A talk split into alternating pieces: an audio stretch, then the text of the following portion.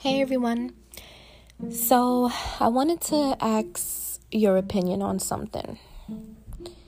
Do you think that someone can be so traumatized from their past that they have the possibility of sabotaging their current relationship or situation or whatever they're in?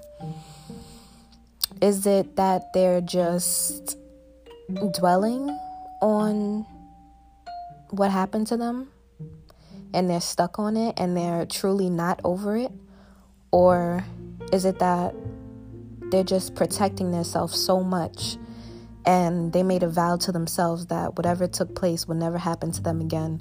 So they're looking for all the signs and all the clues and driving themselves crazy to prevent those same things from happening, but then you're taking a chance when you do that because the new person that you're with, there's no guarantee that they are doing the same things that, you know, someone from your past has done to you.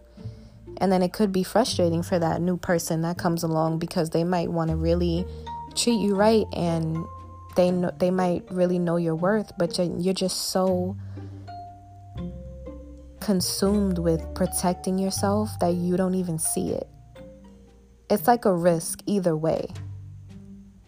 Because then, what if they are doing the same things that your ex has done to you?